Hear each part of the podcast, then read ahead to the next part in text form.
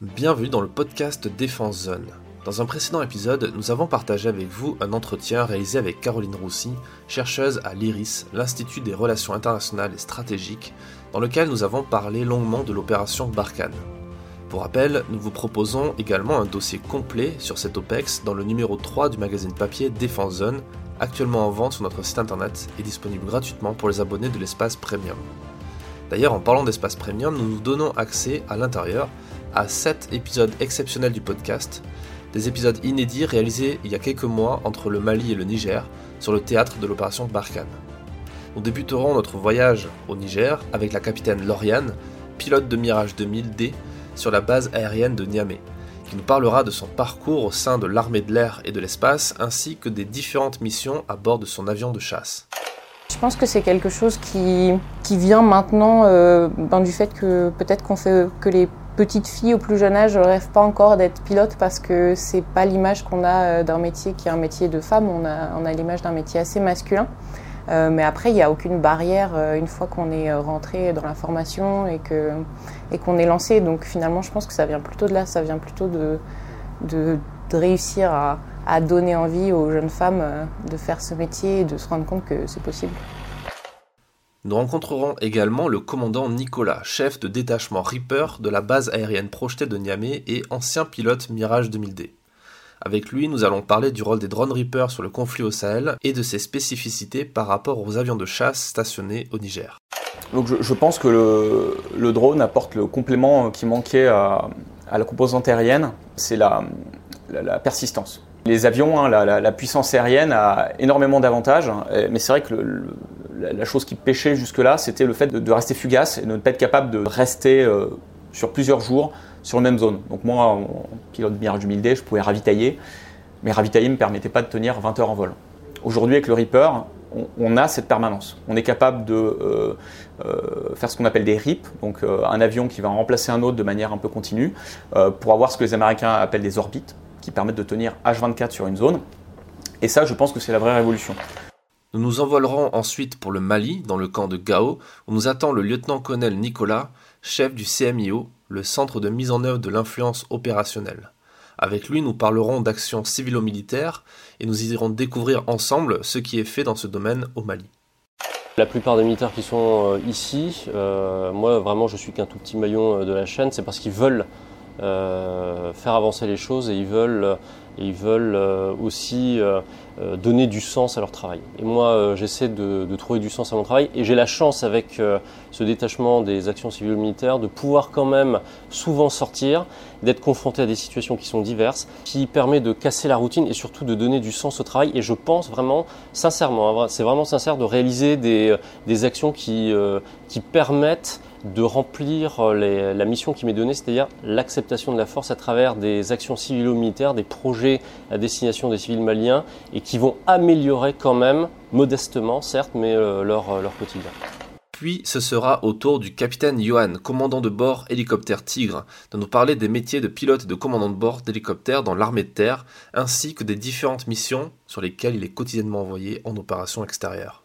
On ne tire pas sur n'importe sur n'importe quoi. Quand on est quand on neutralise un objectif, quand on a on a reçu une mission, c'est que on est quand on délivre des feux, c'est qu'on est sûr de, l'objectif. Donc la plupart du temps sur des missions d'appui, de toute façon, la question ne se pose pas. Et euh, quand on aide des, euh, des, unités au sol ou euh, qu'on protège des hélicos de transport qui sont au sol, qui sont en train de, poser, de déposer des commandos, on ne se pose pas la question et sauver les copains, c'est la priorité. Nous rencontrerons également le maréchal des logis Tommy, mécanicien dans l'armée de terre, pour qu'il nous parle lui aussi de son quotidien en opération extérieure et des conditions de travail exigeantes imposées par le terrain. Je me suis engagé pour être mécanicien. J'avais en fait à cœur de pouvoir euh, effectuer le métier qui me, qui me passionnait en fait au sein de l'armée, de pouvoir être projeté sur des opérations, où finalement, avec très peu de moyens, on peut accomplir de grandes choses. Parce que souvent, dans le civil, on a déjà tout à disposition.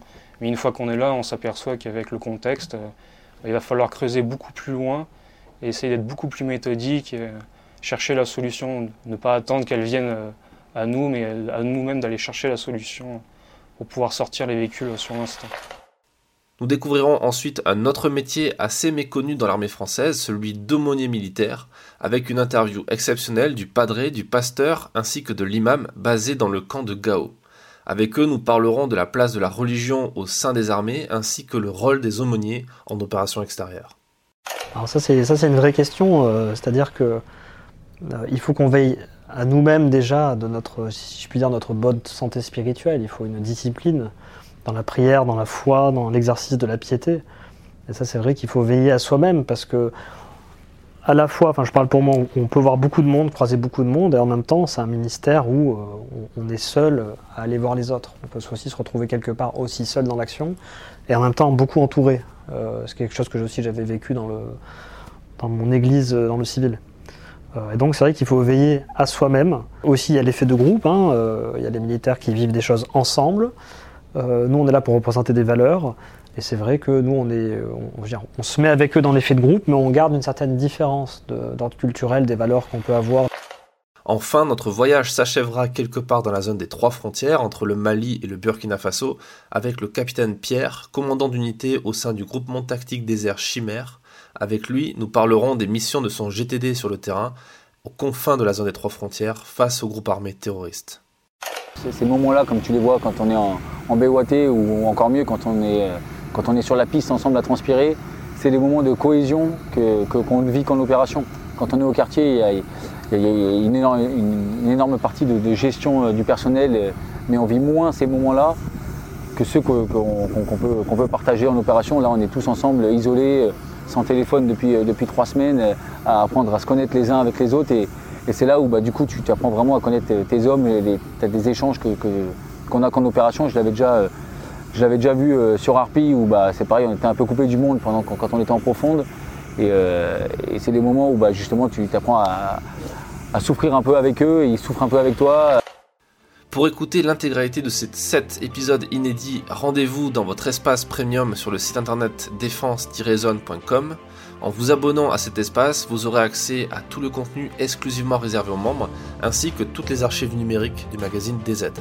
Vous recevrez également les prochains numéros du magazine en version papier directement chez vous. Merci pour votre écoute et à très vite dans un prochain épisode du podcast.